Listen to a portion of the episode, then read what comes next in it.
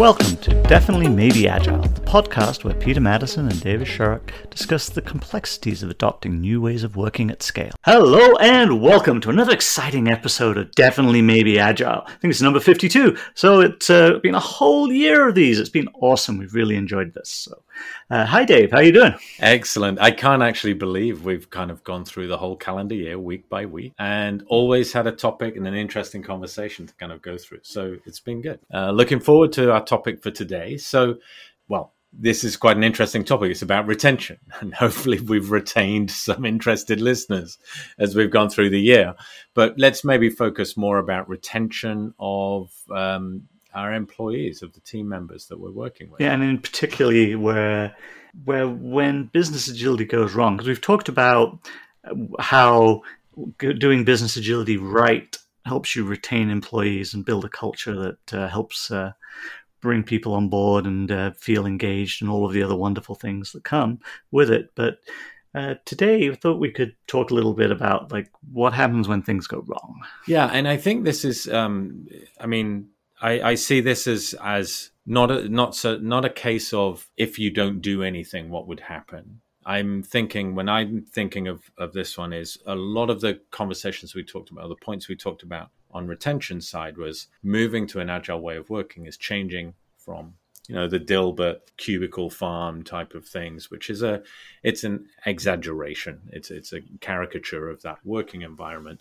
but moving to something that is more uh, um, engaging and, and, dynamic and empowering for teams. Uh, and yet, there are organizations that make that step, announce that step, and actually create an environment which which which pushes people away and doesn't pull people in. And I think that's what we're looking at. What happens when you try and get that agility? You recognize the value it's going to give you, but somehow you miss the mark. Yeah, I, find uh, I always like to start this conversation with the idea that uh, uh, leaders go first. That if they're talking the talk but not walking the walk, then that is often what leads to that. Where they, have got all the right words, they say all the buzzwords, they they talk about how they want to go faster and be inclusive and autonomy and they throw out all these wonderful words. But then when push comes to shove, uh, it all comes down to the numbers, behaviors don't change and they their their actions don't back up their words. Yeah, I every time somebody talks about leaders eat first, and I'll, um, I'll just call that one out. Is there's the book by Simon Sinek, Leaders Eat Last, which is just tremendous, and it really speaks of that. The story being that your leader is the last one to take advantage in the the story in the book uh, of taking advantage of the food available for the team. Last one that comes in and eats. I think that's a tremendous example. I'm just reminded there's a company I worked with, and this it, there's more than one company. There are many companies where we're putting frugal, you know, um, uh, uh, uh hot desking and, and dynamic work environments in place on the one level, and yet somewhere else in that building, you know, on the top floor is a wooden panel encrusted kind of floor, which is where the executives live. And of course, the messaging there is just it is it, it's not to say that there isn't some value in that, depending on the role and the companies and what you do in that executive space. But there's clearly a mixed, you know, mixed message or a gap in in uh, congruency that you see in those in those scenarios. Yes, this piece of where it's uh, when we say people first, we actually mean people first. Actually, um, making sure that uh, we're ensuring that we that uh, employees have what they need to be happy, that we're we're helping them uh, succeed in their roles, that they've got opportunities, uh, all of these things, which um, can often not occur the way that they should. And another common one that I, which is especially uh, important at the moment, is the uh, the in the hiring process where it uh, t- you're you're there and you these days, especially like uh, being nine interviews in would be a little bit of a tricky thing. Like you've, you're uh, taking far too long and uh, and not being honest or not uh, engaging well in that uh, process can be uh, devastating. This is it's interesting you mentioned that because right now increment one we're we're growing we're doing exactly that process we're entering into that whole hiring process so hold us accountable to what we're talking about on this call right? This conversation.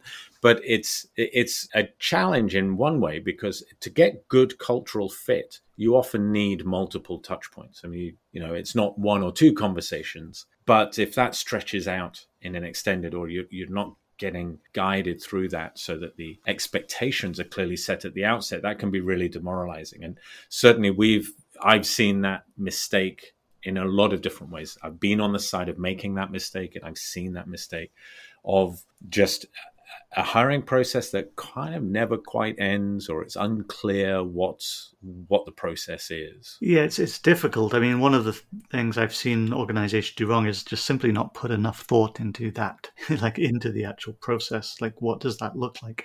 Um, what is it that we need to know to find the right person for our team and and how do we ensure that the the person that uh, talk to understands what we're looking for and and how it, what working with us would feel like. Yeah, it's interesting. I was just going to say, and what does what do they need to know about us to make the decision easy from their side as well?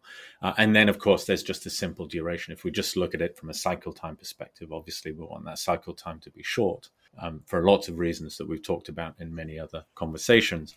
But it's also that respectful thing. You can't keep people hanging around wondering what's going to happen because it, it has a big impact on their own careers and home life and everything else as you're going through that process. Oh, completely. So, what other what things? Else, what else do you see? Sorry, I, I got there first. Yeah, what, what else do you see? What else do you see beyond the hiring process? Well, there's um there's some pieces around um and this relates to the very first thing that we were saying there around uh, making sure that uh, leads first, but it's also the this idea that uh, if you are saying that you are exempt, that you're going to have autonomy in your role, that uh, you'll have the opportunity to become a master of your trade, and that you'll be given purpose and role, those things have to be true, right? It's uh, you have to actually uh, really truly be offering um, the, the, these things with to the person in the organization.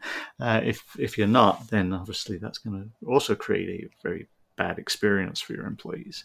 Um, it's uh, very similar in some ways. Well, the, the bad experience you're talking about that's the congruency piece. If we say we're agile and we say we work with self-directed, empowered, dedicated agile teams, then and we buy into that, then our values are aligned with exactly that experience. And if we now walk in and the experience we have is significantly different, is misaligned with effectively what we're either reading about being sold or, or is being described to us, the problem is less about um, disappointment that I thought, you know, I was going to get an office on the top floor and now I'm getting an office midway th- through whatever the equivalent is today in remote working environments. But it's more about um, our values. We've probably made that decision because they directly align with the values that we look for in environments that we work in.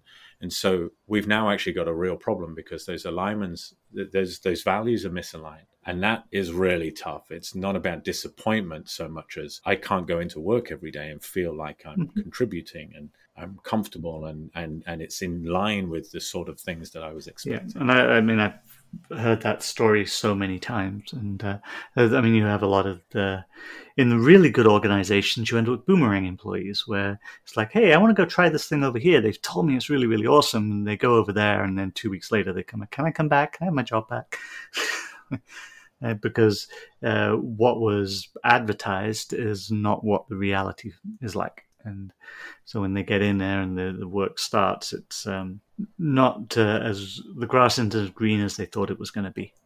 and that, uh, yeah, and I, it's it's interesting you say that because that that concept of boomerang employees is something that um, the those companies that sort of live and breathe the per- people first piece um, often have a very high number, you know, percentage wise, of people who ping out and ping back, ping out and ping back. And they don't ping out and ping back repeatedly. It's like they go away, try things out, come back and go, you know what? I know where my home base is, and this is what I, what I was looking for all along. So, so how would you sum this up in three things? Yeah, so I think we we talked first of all about the hiring process, and that's like the en- entry gate. Yeah, if you get that wrong, it's like any you know first impressions make a huge difference, and the hiring process is the start of that first impression. If we kind of make a mess there, we're always going to be on our back foot. So I think that was uh, an excellent observation uh, you brought in. Um, the other one is that incongruence, and, and this is a bit more. Diff- it's I guess what we're really saying there is talk about what's really happening, not what you think might one day happen, perhaps, so that people make those value decisions correctly, right? Yeah, don't lie. Yeah, don't lie. That's a good way of putting it. That's much better than I'm putting it. Stop beating around the bush. there we go. Yeah, yeah.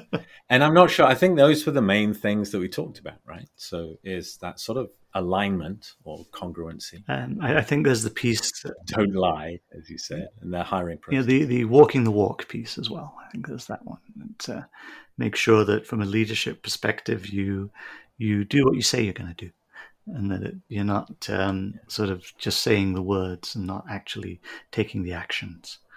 Uh, so. Yeah, that lead by example, as you mentioned right at the outset. Excellent. Yeah, awesome. Well, a wonderful conversation as always, Dave, and uh, I look forward to having many more. And uh, with that, uh, if you want to send us any feedback, you can at feedback at definitelymaybeagile.com. And I look forward to next time. Yeah, looking forward to it. May another year pass by as quickly as this one did. Indeed. You've been listening to Definitely Maybe Agile, the podcast where your hosts, Peter Maddison and David Sharrock, focus on the art and science of digital, agile, and DevOps at scale.